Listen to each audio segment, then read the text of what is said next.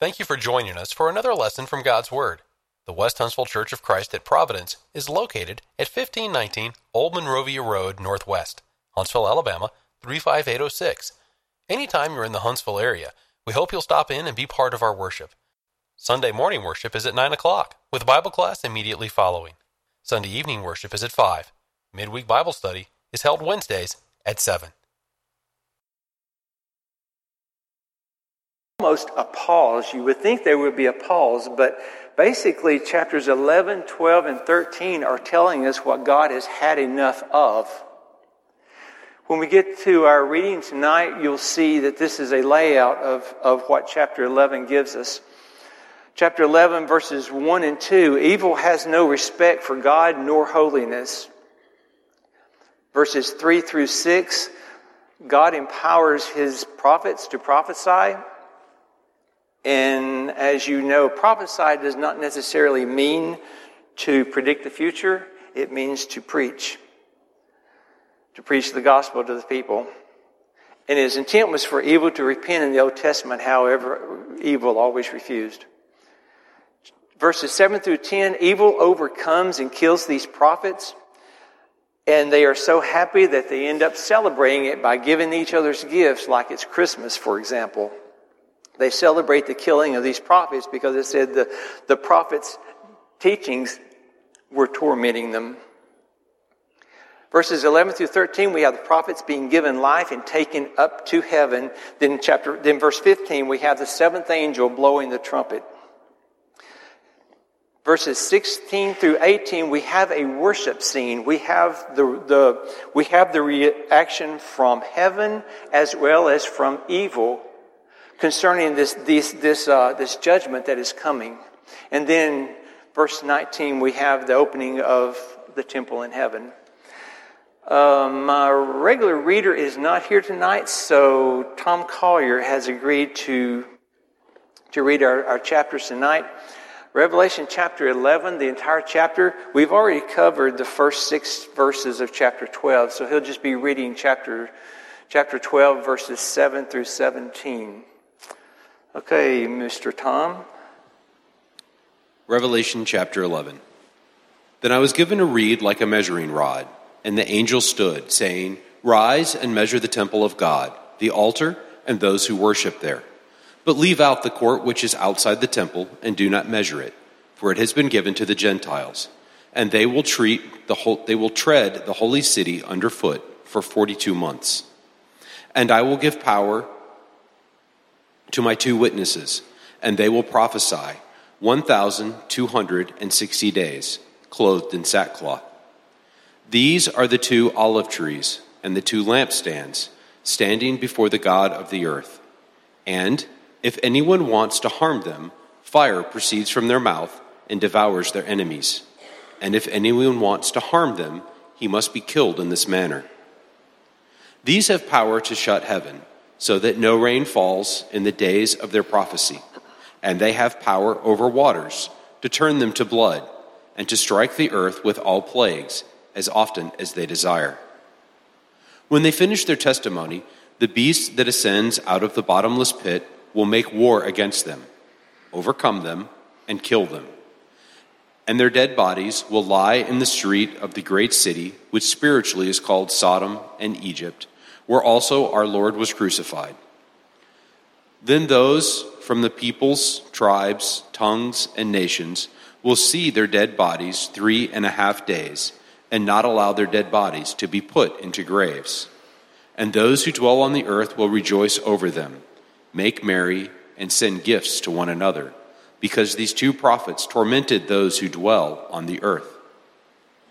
Now, after the three and a half days, the breath of life from God entered them, and they stood on their feet, and, the, and, and great fear fell on those who saw them. And they heard a loud voice from heaven saying to them, Come up here. And they ascended to heaven in a cloud, and their enemies saw them. In the same hour, there was a great earthquake, and a tenth of the city fell. In the earthquake, 7,000 people were killed, and the rest were afraid and gave glory to the God of heaven. The second woe is past. Behold, the third woe is coming quickly. Then the seventh angel sounded, and there were loud voices in heaven, saying, The kingdoms of this world have come, have become the kingdoms of our Lord and of his Christ, and he shall reign forever and ever. And the twenty four elders who sat before God on their throne fell on their faces and worshiped God, saying, We give you thanks, O Lord God Almighty, the one who is, and who was, and who is to come, because you have taken your great power and reigned. The nations were angry, and your wrath has come, and the time of the dead, and they should be judged, and that you should reward your servants, the prophets, and the saints, and those who fear your name small and great, and should destroy those who destroy the earth.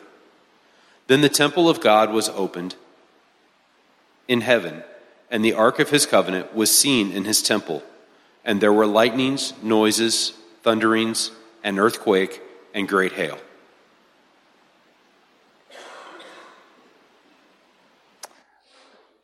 Yeah, continue on with chapter 12, please. Revelation chapter 12, beginning with verse, Verse 7. Verse 7. And war broke out in heaven. Michael and his angels fought with the dragon, and the dragon and his angels fought, but they did not prevail, nor was a place found for them in heaven any longer. So the great dragon was cast out, that serpent of old, called the devil and Satan, who deceives the whole world. He was cast to the earth, and his angels were cast out with him. Then I heard a loud voice saying in heaven, now salvation and strength and the kingdom of our God and the power of his Christ have come. For the accuser of our brethren, who accused them before our God day and night, has been cast down. And they overcame him by the blood of the Lamb and by the word of their testimony, and they did not love their lives to the death. Therefore, rejoice, O heavens, and you who dwell in them. Woe to the inhabitants of the earth and the sea for the devil has come down to you, having great wrath, because he knows that he has a short time. Now, when the dragon saw that he had been cast to the earth, he persecuted the woman who gave birth to the male child. But the woman was given two wings of a great eagle, that she might fly into the wilderness, to her place, where she is nourished for a time, and times, and half a time, from the presence of the serpent. So the serpent spewed water out of his mouth like a flood after the woman, that he might cause her to be carried away by the flood. But the earth helped the woman, and the earth opened its mouth and swallowed up the flood which the dragon had spewed out of his mouth. And the dragon was enraged with the woman, and he went to make war with the rest of her offspring, who kept the commandments of God and have the testimony of Jesus Christ. Thank you, sir. I warn you ahead of time. This, these, all these trees that are blooming have really messed up my allergies over the past several days, and I am very medicated right now. So I'm, I may just pass out here in a minute, and if so, Tom, you can just pick up where I leave off.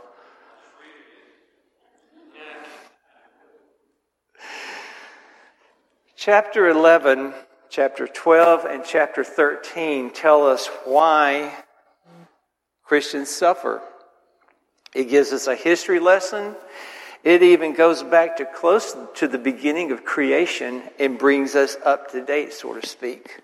And then when we get to chapter 13, we'll see what's actually taking place during the time period that the book of Revelation is being written.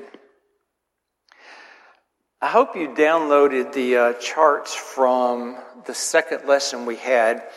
On the second lesson, we had a lot of affirmative and rebuttals, and we didn't have we didn't have any time at all to cover those. There were there were seven seven or eight arguments for 95 AD being the day, and along with rebuttals, there were some 13. I think 13 affirmatives for 68 AD, along with their rebuttals. I need to bring one in tonight for Revelation chapter 11. I'm going to end up reading, rereading chapter 11. I'm sorry, but there, there's some special emphasis that I need to put on some of the words in chapter 11 based upon this affirmative for, for 68 AD. Chapter 11, verse 1 and 2 And there was given to me a reed like unto a rod, and the angel stood, saying, Rise and measure the temple of God and the altar, and them that worship therein. But the court which is without the temple leave out, and measure it not, for it is given to the Gentiles, and the holy city shall they tread underfoot forty and two months.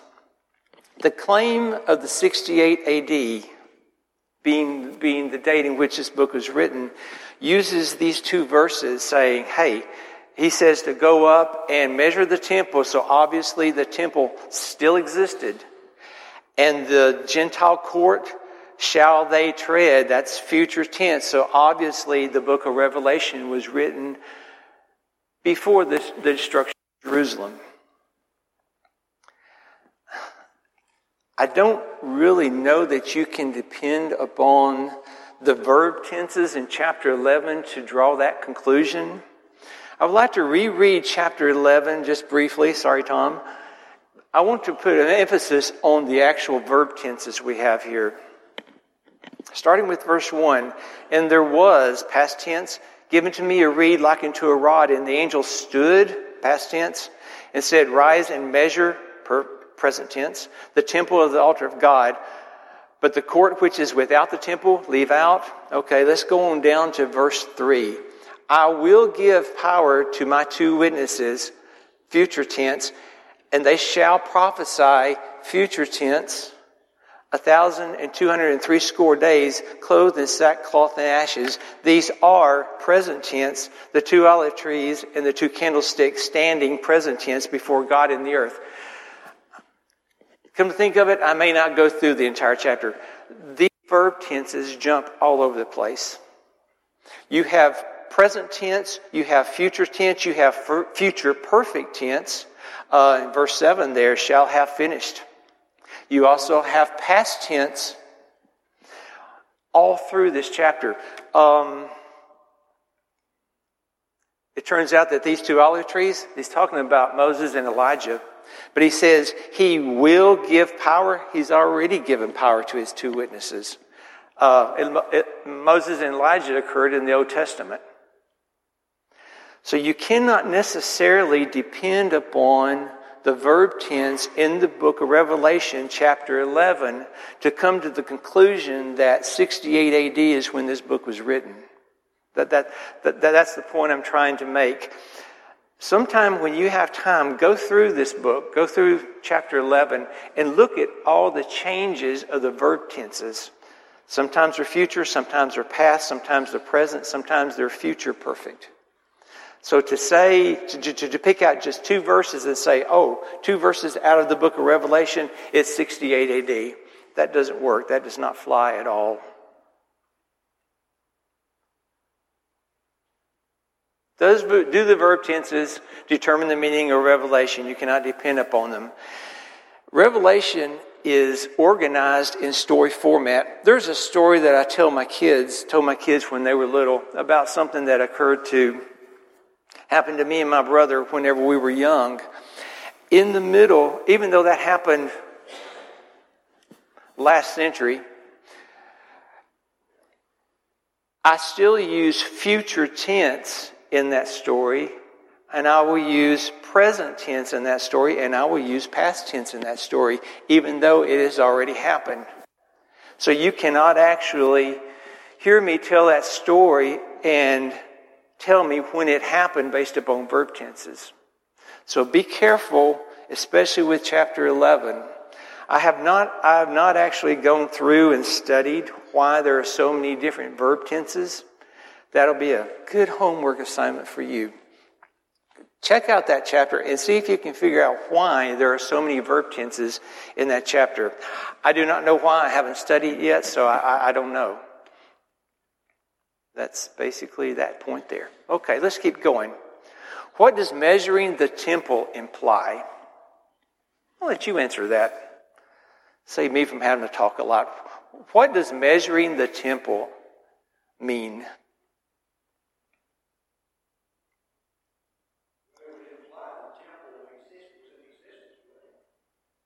It could be. It could be based upon the context of the book of Revelation, especially chapter 7. What would measuring the temple, the temple part of the temple, and then leaving out the uh, Gentile court imply? Yeah, I agree. Yeah. God knows his people, and he knows, and there is a judgment coming. Yes, I agree with that.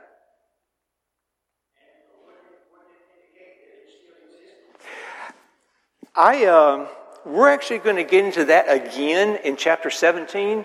We, we've covered it already. The earliest that this book could have been written is 69 AD. The temple could have still existed because it could have been written in 69 AD. We don't know for sure. Because we are told with, um, well, I'll give you a preview of coming attractions. Eusebius, Irenaeus, Jerome, and who's the other one? There's four of them.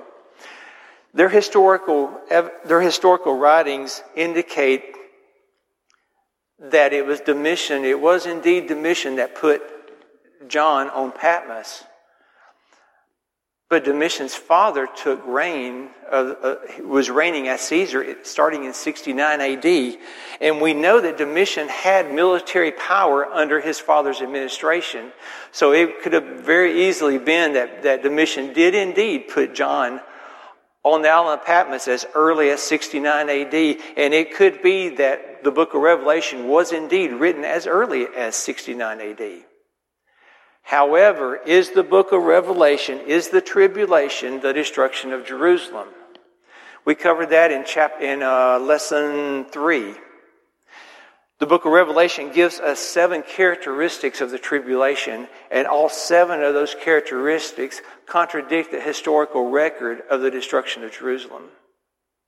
They also, all seven contradict the premillennialistic doctrine of the tribulation and they were all seven in harmony with the saints of the first century being persecuted by the Roman Empire.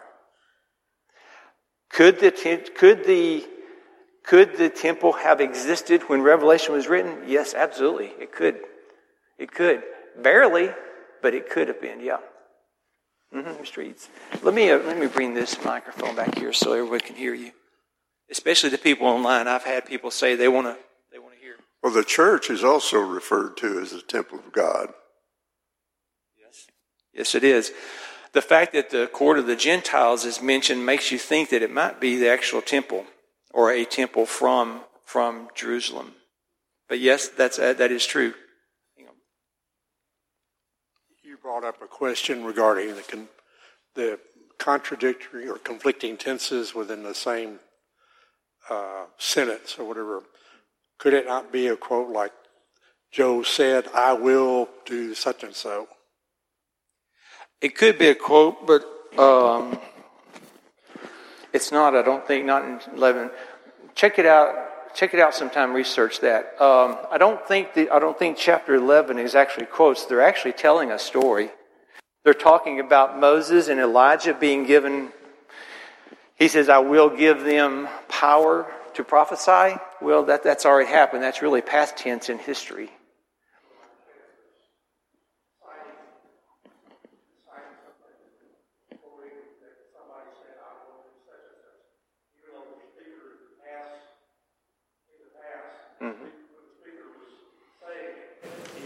True. Yeah, I see what you're saying. Possibly. That'd be a good thing to research to see exactly when and how each verb tense is used. But these verb tenses all throughout the book of Revelation are just all over the place. Even about, it even uses the future tense for things that have happened in the Old Testament.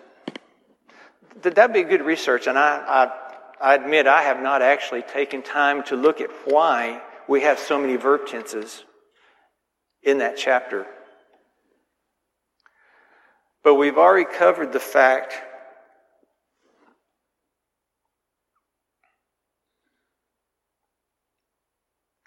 We've already covered the fact, though, that um,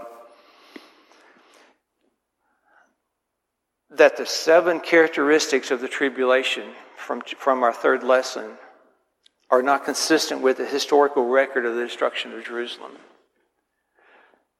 But could the temple have still existed when Revelation was written? Absolutely.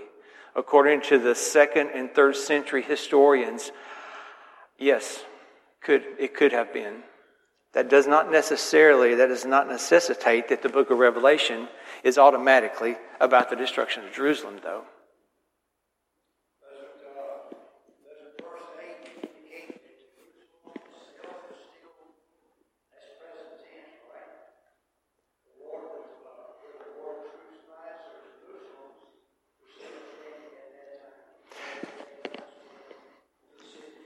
Could be, could be, could be.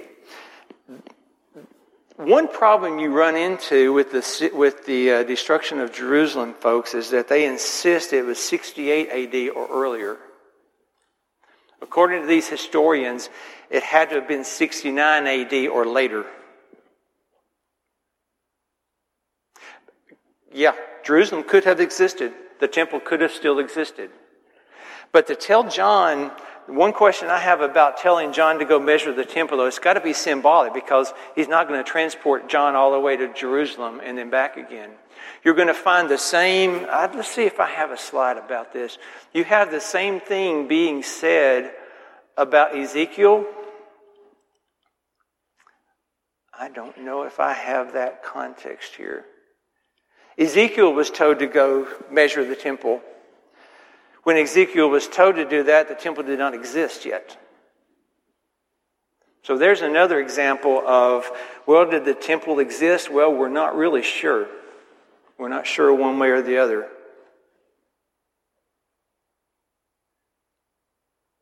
Who are the two witnesses? Well, I've already said that. They are given power to devour their enemies. They can, they have the power to shut off rain from heaven. They ascended into heaven. They have the power to turn water to blood. They have the power to smite the earth with plagues. Who's that talking about? There's two of them Moses and Elijah. In this case, they are probably representing all of God's prophets. I'm going to show you, well, it's in the very next slide here. There's just a few verses talking about how the, a lot of the Old Testament prophets suffered, they were hated, and in some cases they were murdered. Any more comment about that? Yep.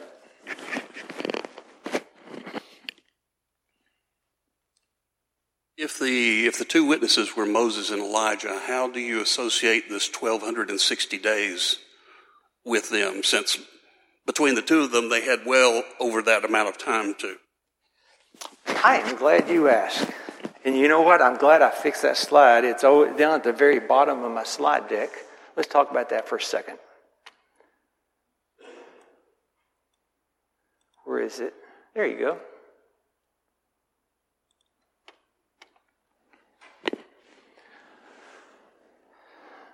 In AD 66, Florus, who was a Roman ruler in Judea, sent troops to Jerusalem. They killed 3,600 citizens, and that's what started the Jewish rebellion against Rome, which ultimately caused the destruction of Jerusalem by uh, General Titus. Um, you're going to find in the book of Daniel, possibly in the book of Ezekiel, and for sure in the book of Revelation Anytime you see three and a half, that also, it's usually three and a half years. It also equates to 1,260 days. It also equ- is equivalent to 42 months. You're going to find in, I'm, I'm thinking it's Daniel. Is it Daniel? I think it's Daniel. Ezekiel, possibly, and Revelation. Anytime you see these numbers that show up, it's always a time of turmoil. It's always a time of chaos. Sometimes it's a, it's, sometimes it's a war. But rarely do you ever see these numbers in the book of Daniel, the, the prophetic book of Daniel, the book of Ezekiel, and the book of Revelation. But what it isn't talking about some type of turmoil occurring. It is a symbolic number. One of the introductions that I used to have for Revelation went into the numerology of Revelation, and I may have to go back into that. But numbers have a specific meaning in the book of Revelation, and these numbers right here are usually, if not always, in Revelation, indicative of some, some period of time where there's problems occurring.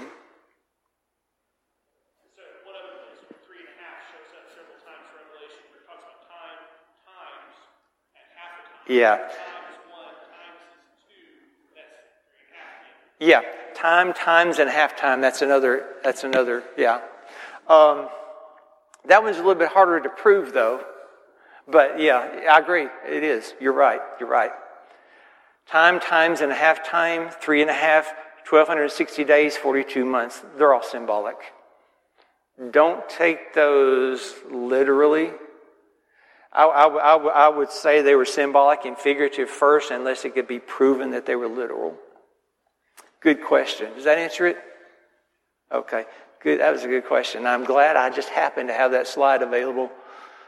Okay, let me go back and see.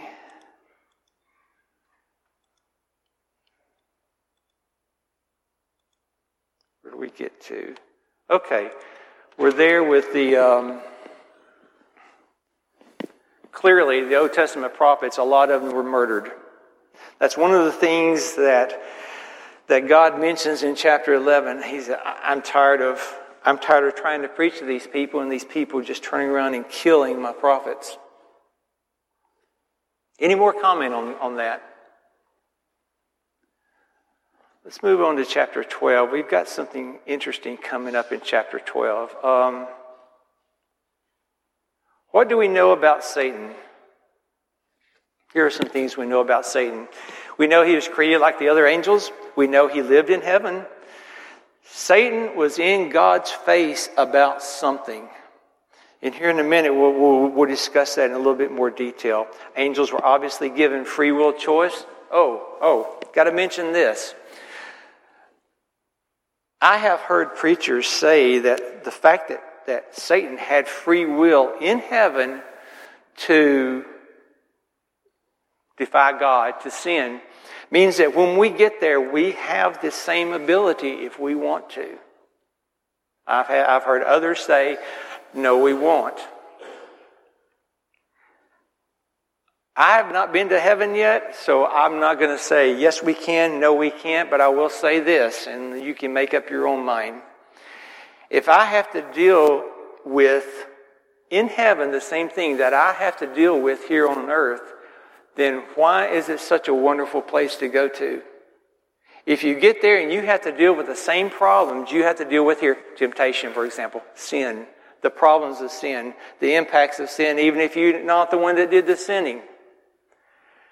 If I have to walk on eggshells in heaven and I know I'm going to get thrown out the first time I mess up,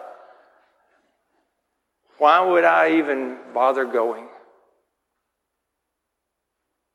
But there are some people, there are some preachers, I have heard them say, Satan was given the choice to sin or not. We have that same choice when we get there. I've heard others say, no, when we get there, we're not going to have to worry about temptation. We're not going to have to worry about sin because nothing sinful is there to tempt us in the first place.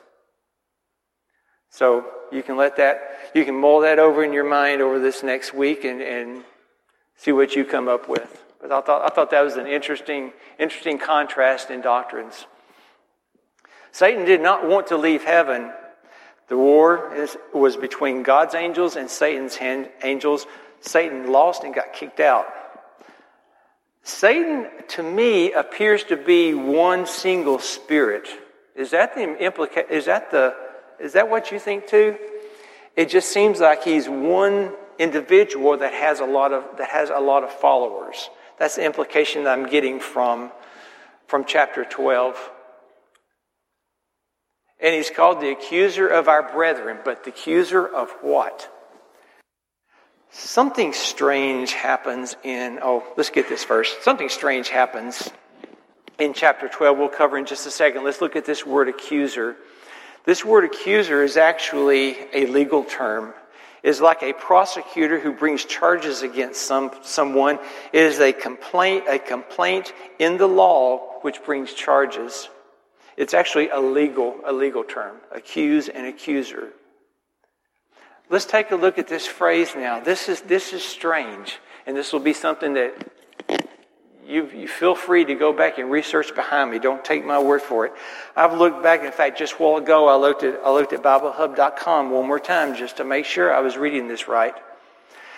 For the, this is the last part of chapter, of verse 10. For the accuser of our brethren is cast down, which accused them before our God day and night.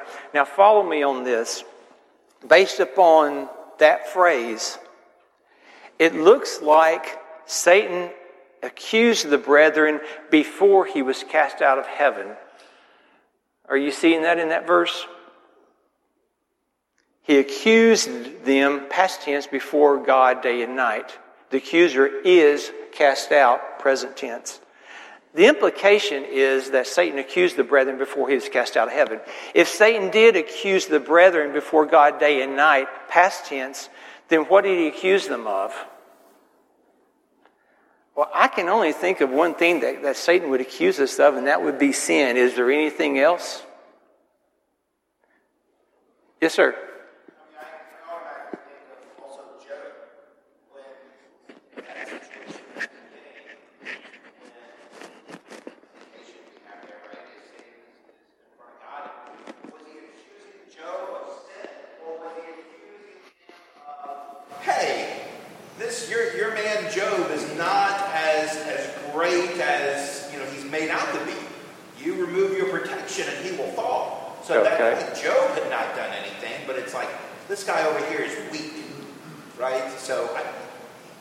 so it seems like there's some parallels there we get some insight into.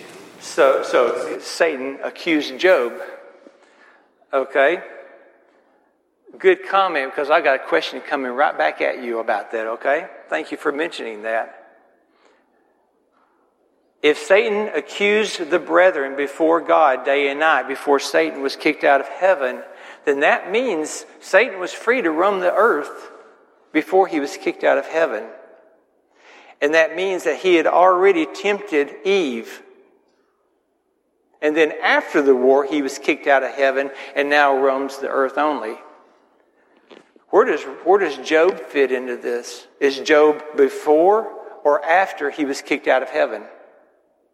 I don't have Job up here, but that's, a, that's actually a good question. That, that, that is a very good question because Job is one of the oldest recorded stories in history one of the oldest in the Old Testament. So where, where in the schema of things does Job fall in here? Now, interesting, huh? Okay? Forget everything I've showed you on that slide because it's not right. This is what surprised me when I went. By the way, if you have not used BibleHub.com, oh, do it. You'll, you'll, you'll spend hours there. It, it's, it's an incredible site. If you look at the original Greek word of is and accused, the King James Version has the verb tense flipped. Is is actually has been. Accused is actually accusing. It's, it is, it's called a, it's called it's called a present active tense. It means it's happening and it continues to happen.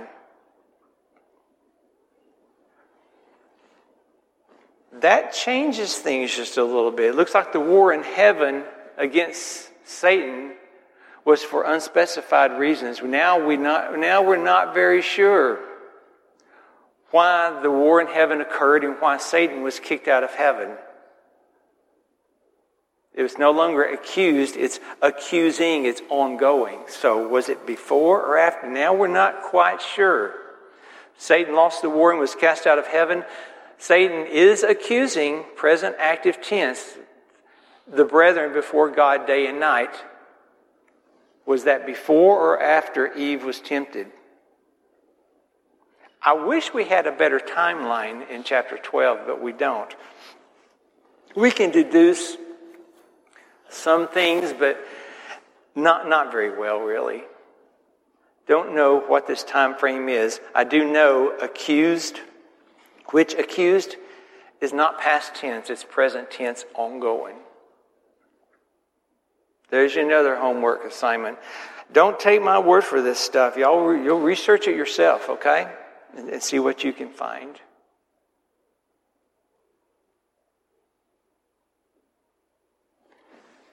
Um, okay. We are now to the verse that tells us why Christians suffer. We don't have to we don't have to guess, we don't have to make things up. Chapter 12 tells us right here. Verse 12, therefore rejoice ye heavens, and ye that dwell in them. Woe to the inhabitants of the earth and of the sea, for the devil is come down to you having great wrath, because he knows he hath but a short time. That short time is the time that we're living now. And the dragon was wroth with the woman, verse 17, and went to make war with the remnant of her seed, which keep the commandments of God and have the testimony of Jesus Christ. Take chapter 11, combine it with chapter 12, and what do you come up with? We have Satan killing the prophets. Well, first, Satan is in God's face for something, and he lost. He lost the fight. We have Satan trying to kill the prophets to stop God's plans to reconcile us back to God. He failed. He tries to destroy Israel to stop God's plan. He stopped him a few times, but ultimately he failed. He tried to kill the baby Messiah through Herod wanting to kill all children two years and under. He failed. He tempted the Messiah when the Messiah was older to get him to sin. He failed. He killed the Messiah. He crucified him to get rid of him. That didn't work either. Every time Satan tries to do something to get in God's way, he fails. All through the Old Testament and throughout the New Testament, why do Christians suffer? Very simple. We're the only ones left standing. Who else is Satan going to go after? The prophets are done. The Messiah's already come and, and ascended into heaven. Who's left but us? One of the contrasts that we talked about in, in, in, the first lesson between the book of Revelation and the book of Genesis is that in Genesis, the earth became temporal and painful. In Revelation, we are there forever and there is no pain. Temporal and painful. Satan is going to wreck our world as much as possible, meaning your life. He's going to cause, now that pain's in the world, he's going to cause as much of this pain to come into your life and wreck your life as much as he possibly can to get you to not follow God. Now, I've, I heard all growing up that, hey, Satan wants you to follow him instead of God. Actually, that's not particularly true. Satan does not want you to become satanic. He doesn't want you to become a member of the satanic church. All Satan wants is for you to not follow God. That's it. He doesn't care who you follow, just as long as it's not God. That's why Christians suffer. We are the last ones standing. This is the last chance Satan has to get back at God. Agree? Disagree? Comments? Is that logical?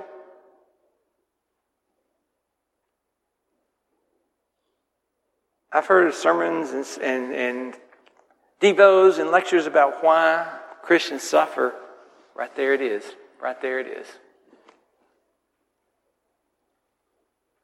How do we defeat this accuser?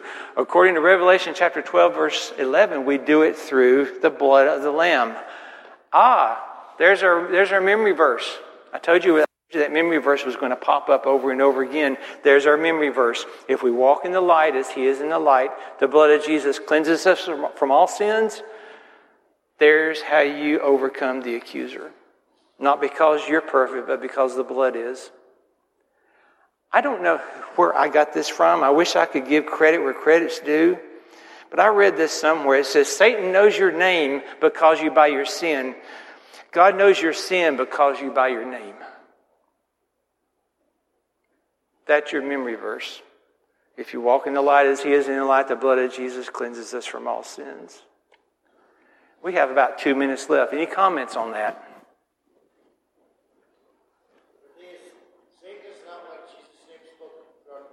No, he doesn't. He does. Satan does not want Jesus' name mentioned anywhere, or God. That's right. And you know, it's interesting. Satan is, isn't wanting you to follow him. He just doesn't want you to follow God.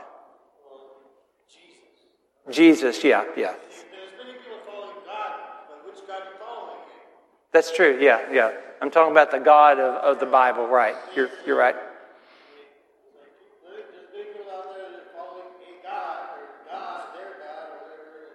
Yeah. Yep. And yeah. And if and if can bring since the world has pain in it now, if Satan can bring enough pain in your life to make you turn away from God, then he's won. He won. Satan won. Why do Christians suffer? Right there's the answer.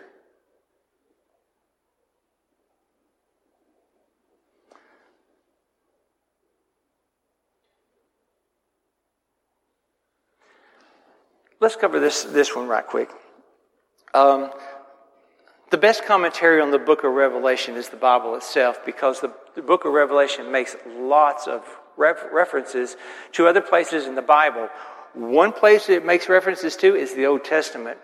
In verse 15, it talks about the earth opening up and rescuing the woman from the, from the flood that the, that the dragon put out to, to drown her.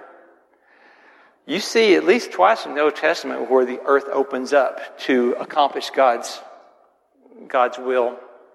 In the rebellion against Moses and Aaron, the earth opened her mouth and swallowed up the rebellion. And the people who were around fled. The rest of the people fled because they didn't want the same thing to happen to them. These Christians who read the book of Revelation would know the Old Testament very well. And when they read in verse 15 that the earth opened up its mouth, they knew exactly they knew exactly what that means. That means that means that the earth was doing something to help God accomplish his goal. Interesting references all throughout the book of Revelation to the Old Testament. Did I answer your question about the temple sufficiently? Okay. Could the t- was a temple there? I don't know. Could it have been? Yes, it could have been. And we'll, we'll, we'll cover that timeline in a little bit more detail when we get to chapter 17 because we're going to be talking about seven kings plus one, and that, that'll give us a little bit more history. We hope you have enjoyed this lesson from God's Word. If you would like to continue your study of New Testament Christianity, please send your name and address to World Bible School, West Huntsville Church of Christ, 1519 Old Monrovia Road Northwest, Huntsville, Alabama 35806 or if you prefer, send your name and address by email to wbs at westhuntsville.org.